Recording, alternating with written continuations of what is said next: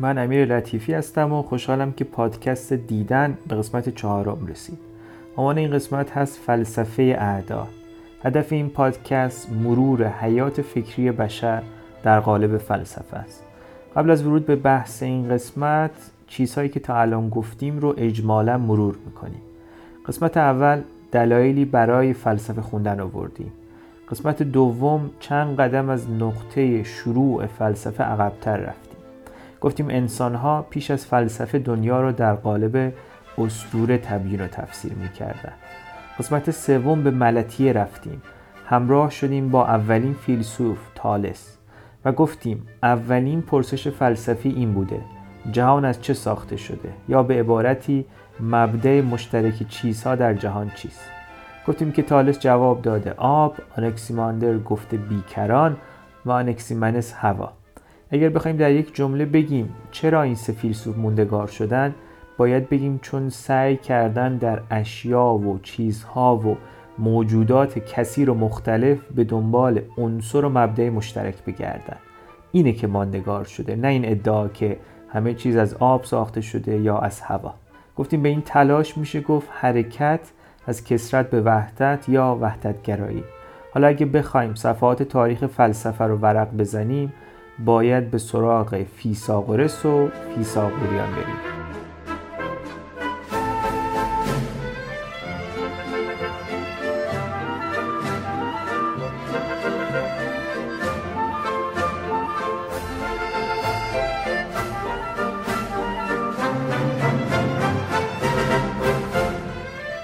حرف زدن از فیثاغورس به تنهایی کار سختیه. ما مجبوریم در بیشتر موارد از فیثاغوریان حرف بزنیم، نه فیثاغورس به تنهایی. چون فیثاغورس فقط یه فیلسوف ساده نبوده، آموزگار دینی هم بوده و انجمن و مکتب تأسیس کرده و در جمع مریدانش، مثل خیلی از حلقه های مرید و مرادی مشابه، اگر کسی عقیده و نظری داشته ترجیح میداده اون عقیده و نظرش رو به استادش نسبت بده یا با نام استادش بنویسه یا دست کم طوری القا کنه که حرف و تفسیرش در انطباق کامل با آرای بنیانگذار مکتبه. جاذبه شخصیت فیثاغورس در کرامات و ویژگی‌های خارق‌العاده‌ای که بهش نسبت داده میشه هم مشهوده. مثلا نقش شده که در یک زمان در دو نقطه ظاهر میشده. یک رانش از طلا بوده، از رودخونه میگذشته و رودخونه به صدا میاد که درود بر توی فیثاغورس. فیثاغوریان به تناسخ هم اعتقاد داشتند و مدعی بودند فیثاغورس بارها زندگی کرده و بینش و حکمت امروزش حاصل توانایی ویژه‌ایه که در دسترسی به خاطرات و تجربه‌های زندگی‌های گذشته‌اش داره. موانع دیگه‌ای هم برای تمیز دادن فیثاغورس از فیثاغوریان صد راه ما هستند. از جمله این که فیثاغورس از خودش چیزی ننوشته. جایگاه استاد چنان بوده که حرفش باید قاپیده می شده. در حقیقت جزوه می داده. کتاب نداشته. همچنین بخشی از آموزه های فیثاغوری چنان سری بودند که توی جزوه ها هم نباید می اومدن. نباید مکتوب می شدن یا به هر شکلی به غیر منتقل می شدن. به هر صورت با وجود همه این موانع، اولویت اول ما فهم و شناخت خود آرا و عقایده، نه صاحبانش. ولی به هر حال مجبوریم که کمی از فیثاغورس و فیثاغوریان تاریخی هم بگیم. فیثاغورس حدود سال 570 پیش از میلاد متولد شده. گفته میشه بارها به مصر و بابل سفر کرده. به هنر و صنعت علاقه‌مند بوده و در هر دو فعالیت داشته. فیثاغورس در ساموس، شهری یونانی، به دنیا اومده ولی مجبور شده به خاطر اوضاع سیاسی شهرش به کروتون، مستعمره‌ای در جنوب ایتالیا، مهاجرت کنه که اونجا ازش به گرمی استقبال میشه و انجمنی برپا میکنه. گاهی به فلسفه فیثاغوری میگن فلسفه ایتالیایی و غربی در مقابل فلسفه عیونی و شرقی که توی قسمت سوم در موردش حرف زدیم.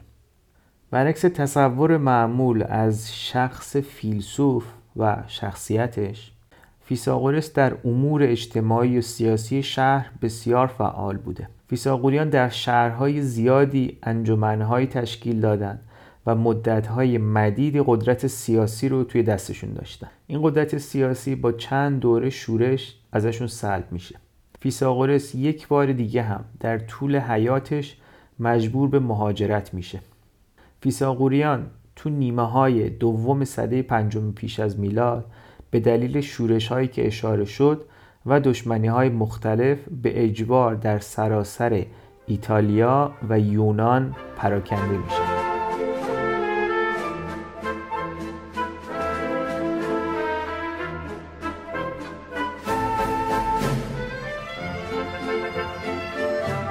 اصلی‌ترین عقیده فیثاغورس اینه: جهان از اعداد ساخته شده یا اشیا اعداده. خیلی طبیعیه اگر وقتی این جمله رو میشنوید جا بخورید و با خودتون بگید یعنی چی؟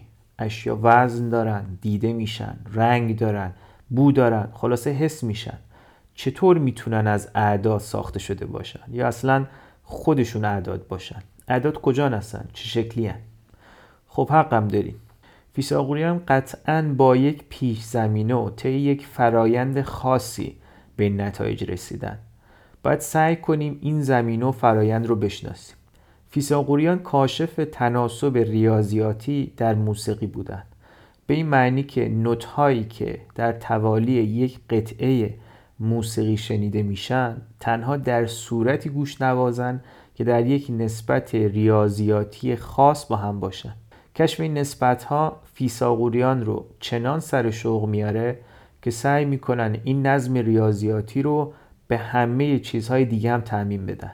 اونها اعتقاد داشتن که هماهنگی و هارمونی تنها منحصر به موسیقی نیست و جهان در کل با همه سیاره‌ها و ستاره‌ها و افلاک و هر شیء دیگه‌ای که در اون جا گرفته بر اساس نظم و نسبت‌های ریاضیاتی کار میکنه. فیثاغوریان از این هم پیشتر میرن و عمیقاً درگیر جادوی اعداد میشن تا اونجا که بعضی از اعداد براش مقدس میشه. فواصل موسیقی یونانی رو میشه با نسبت‌های 1 و 2، 3 و 2 و 4 و 3 نشون داد. در نتیجه 4 عدد اول برای فیثاغوریان جایگاه ویژه‌ای پیدا میکنن. جمع این 4 عدد یعنی 10 هم براش مقدس میشه. فیثاغوریان با این 4 عدد شکلی ساختن که تتراکتوس نام گرفته. من تصویری از تتراکتوس رو توی کانال منتشر کردم. تصویری از یک مثلث که با 10 تا نقطه ترسیم میشه. 4 ردیف داره. در اولین ردیف 1 نقطه، دومی 2 تا، سومی 3 تا و آخری هم 4 تا. یعنی دقیقاً حاصل تجمیع 4 عدد اوله. هر کدوم از این اعداد در آموزه های فیثاغوری جایگاه منحصر به فردی دارند. 1 برای فیثاغوریان واحد، مناد، حد، محدود و نقطه است. همه چیز از 1 ساخته میشه، حتی باقی اعداد. دلیلش روشنه، چون بدون 1 هیچ عدد دیگه‌ای نمیتونه ساخته بشه. هر عدد فقط با افزودن واحد به عدد قبلی ساخته میشه. مناد رو به خاطر بسپارید. قرار تقریباً 2000 سال دیگه با یه فیلسوف و ریاضیدان قرن 17 به نام لایبنیتس دوباره سراغش بریم. مناد در فلسفه لایبنیتس یک مفهوم کاملا مرکزیه. لایبنیتس حتی یک کتاب داره به نام منادولوژی یا منادشناسی. و عدد 2 که عنوانش بوده دیاد در تقابل با مناد، به 2 ماده رو نسبت میدادن. ماده نامحدود که به مناد احتیاج داشته که به اون شکل و صورت و حدود بده. یادتونه که قسمت قبل وقتی سعی میکردیم آپولون آنکسیماندر رو تصور کنیم رسیدیم به یه چیز بیشکل و نامحدود و نامتعین. 2 یا دیاد برای فیثاغوریان همون جایگاه آپولون رو داره.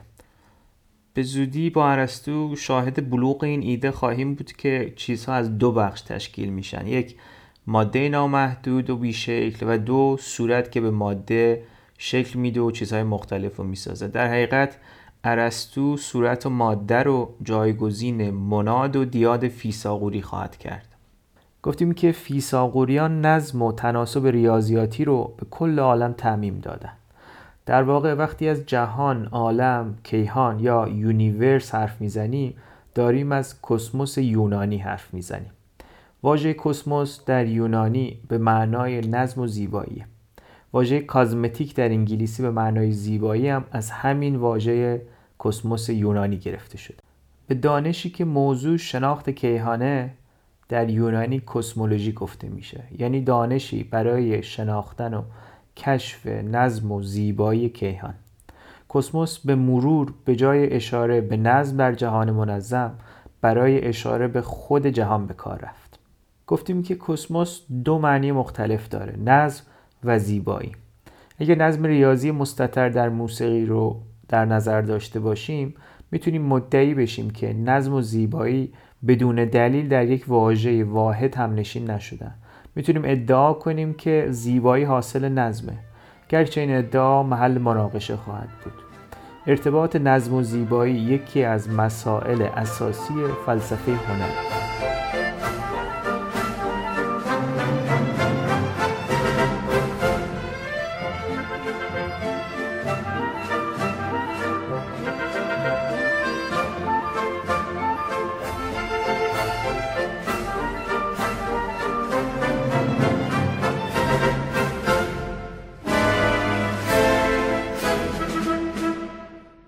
تکلیف انسان اسیر خور و خواب و خشم و شهوت که چندان هم اهل نظم به نظر نمیاد توی این سامانه نظاممند چیه؟ سرانجامش چیه؟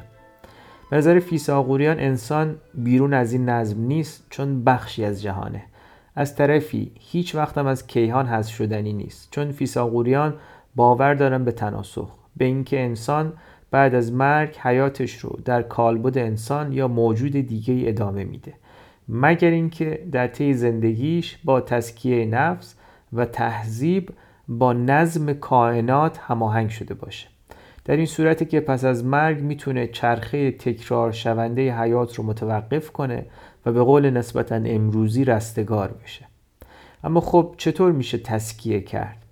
یه بخشی از این کار از طریق تأمل در کائنات و کشف نظم موجود پیش میره. اما بخش دیگه که وجوه دینیش پررنگ‌تره منوط به رعایت تعدادی قانون عجیب و غریبه. معروفترین قانون فیثاغوری پرهیز از خوردن لوبیاست.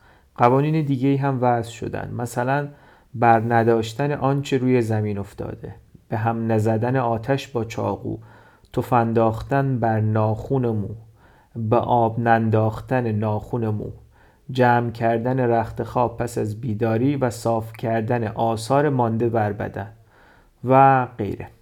یه تفسیر پیشنهادی برای توجیه این قوانین عجیب و غریب اینه که این قوانین معانی پنهانی دارند که از معانی ظاهریشون معقول تره.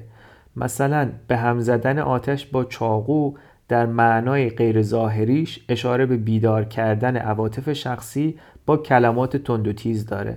در نتیجه منظور از آتش را با چاقو به هم نزن اینه که کسی را با کلام تند و تیز خشمگین نکن. بیش از همه در طول تاریخ تلاش شده برای نخوردن لوبیا تفسیر ارائه بشه. مثلا گفته میشه که دونه لوبیا چون شبیه به جنین یا بیضه است، ممکنه تحت شرایط خاصی تبدیل به انسان بشه، پس نباید خورده بشه. فیثاغوریان مخالف گوشخواری هم بودن، البته نه به دلایل مدرن امروزی.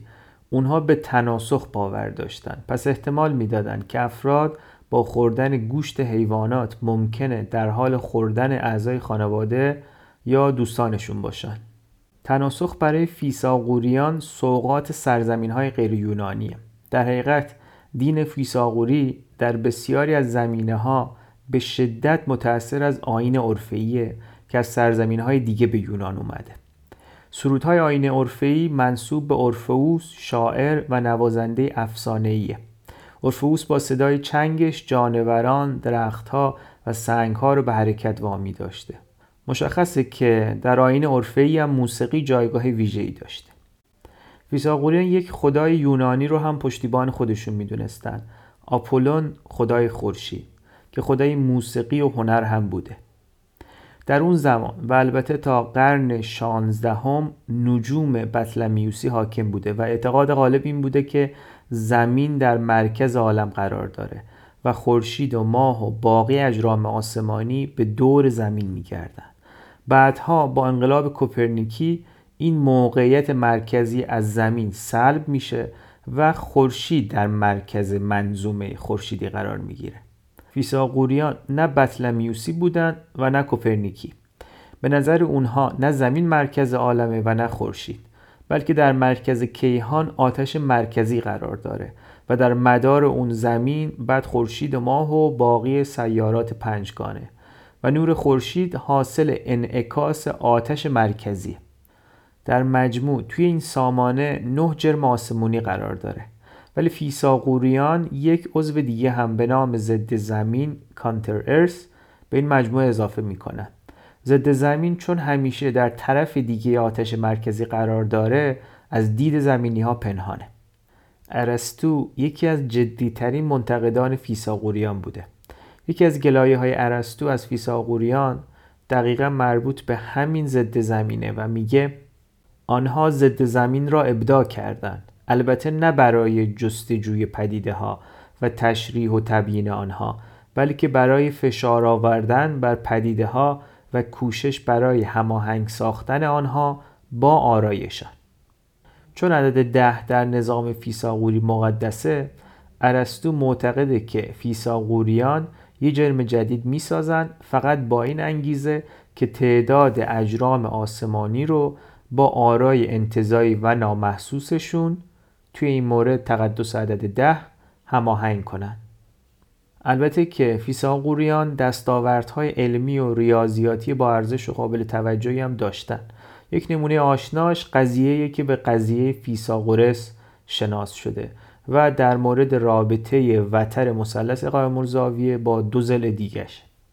افسون بر این قضیه، بخش بسیار قابل توجهی از کتاب اصول اقلیدوس شامل هندسه فیثاغوریه. اقلیدوس توی این کتاب یافته‌های ریاضیاتی و هندسه‌ای اسلاف خودش رو جمع کرده. هندسه اقلیدوسی 2100 سال یگان هندسه موجود بوده.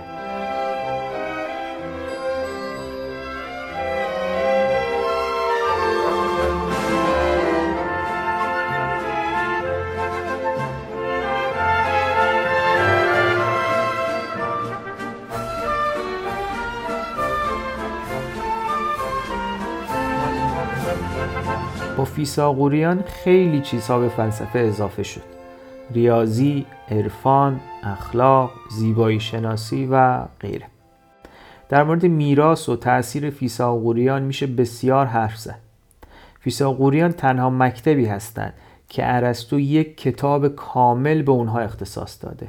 گرچه متاسفانه این کتاب گم شده، اما هنوز منبع بخش زیادی از اطلاعات ما در مورد فیثاغوریان نقد قول‌های از این کتاب یا اشارات به فیثاغورس و فیثاغوریان در کتاب‌های دیگه ارسطو. همچنین افلاطون به معانی وسیعی فیثاغوری بوده.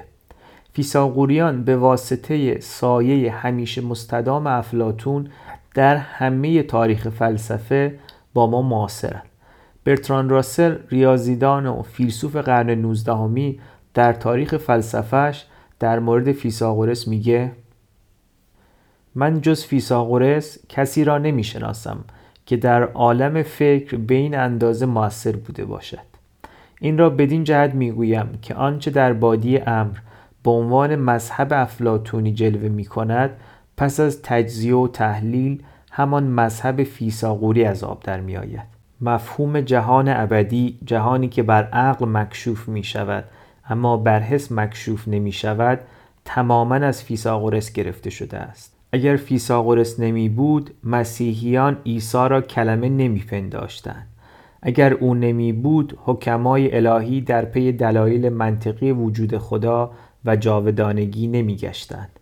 چیزی که هست، همه این مطالب در نظریات فیثاغورس در پس پرده ابهام است. منظور راسل از مفهوم جهان ابدی در رابطه با افلاطون جهان مثله که بعداً در موردش حرف خواهیم زد. امروز ما همچنان در جستجوی نظم ریاضیاتی چیزهاییم. ما همیشه در حال اندازه‌گیری چیزهاییم و همیشه در جستجوی قوانین ثابتی که بشه به شکل معادلات ریاضی نوشته شد. این فرضیه که جهان منظومه و ریاضی زبان طبیعت و کائناته، میراث فیثاغورسه. گرچه نمیشه تفکر انتزاعی رو از ریاضی تفکیک کرد، ولی لازم تأکید کنیم که تفکر انتزاعی هم از فراورده های فیثاغوریه. اگرچه فیثاغوریان نتونستن کاملا از دنیای مادی فاصله بگیرن و در ساحت انتزاعیات مجرد ایده‌هاشون رو بیان کنن و فکر می‌کردن برای توضیح رابطه‌ای بین اعداد و دنیای محسوس مجبورن بگن اشیا اعدادن، اما به هر حال این فیثاغوریان بودن که بیش از هر کسی تا این حد در انتزاعی سازی امور پیش رفتن. افلاطون و ارسطو دیگران در طول تاریخ در حقیقت راه فیثاغوریان رو ادامه میدن و البته که خود فیثاغوریان هم وامدار پیشینیان خودشون بودن، از جمله ایونی ها که قسمت قبل در موردشون حرف زدیم. در پایان و پیش از پاورقی میخوام چند جمله بیارم که منسوب به فیثاغورس، بلکه وقتی دارید فلسفه میخونید بیشتر قدر خودتون رو بدونید. زندگی مانند جمع شدن در جشنواره المپیک است. مردم برای این کار سنگیزه دارند. مسابقه برای کسب عنوان قهرمانی، خرید و فروش و یا تماشاچی بودند. به این ترتیب بعضی در زندگی در خدمت شهرت و برخی در خدمت پولند. اما بهترین گزینش همان گزینش کسانی است که وقت خود را به عنوان فیلسوف، دوستدار حکمت، وقف تأمل در طبیعت می کنند. خیلی لازم نیست به این جملات فیثاغورس چیزی اضافه بشه، فقط بگم که المپیک یونانیه و 2800 سال قدمت داره و منظور فیثاغورس از طبیعت جهان و کائنات و همه چیز هاست، نه طبیعت به معنای محدود امروزیش. به نظر فیثاغورس بهترین نوع زندگی نه زندگی برای کسب ثروت و نه زندگی برای کسب شهرته. بهترین کاری که در زندگی میشه کرد به تماشای کائنات نشستن و تأمل کردن در اون و حب به حکمت. بهترین کار دیدن دنیا با عینک فلسفه است.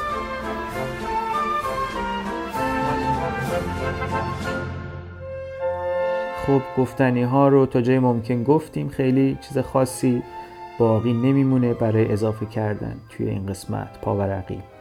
توی پاورقی‌های قسمت قبلی من منابعی برای مطالعه تاریخ فلسفه و همراهی بیشتر با این پادکست معرفی کردم. پیشنهاد میکنم که اونها رو گوش کنید، دنبال کنید. اگر که این قسمت اولیه که از این پادکست گوش میدید، پیشنهاد میکنم که برای داشتن تصویر کاملتر از قسمت اول شروع کنید. این پادکست در جایی تبلیغ نمیشه، در نتیجه فقط با پیشنهاد شما به دیگرانه که میتونه مخاطب جدید کسب کنه. لطفاً اگر که فکر میکنید میتونه برای کسی مفید باشه، به اونها هم پیشنهادش کنید. قسمت بعدی در رابطه با هراکلیتوس حرف خواهیم زد. در یک رودخانه دوبار نمیتوان پا گذاشت. این مشهورترین جمله هراکلیتوسه. مطمئنم که قسمت بعد هم براتون چیزهای بدی و جدیدی خواهد داشت. متشکرم. فعلا تا بعد.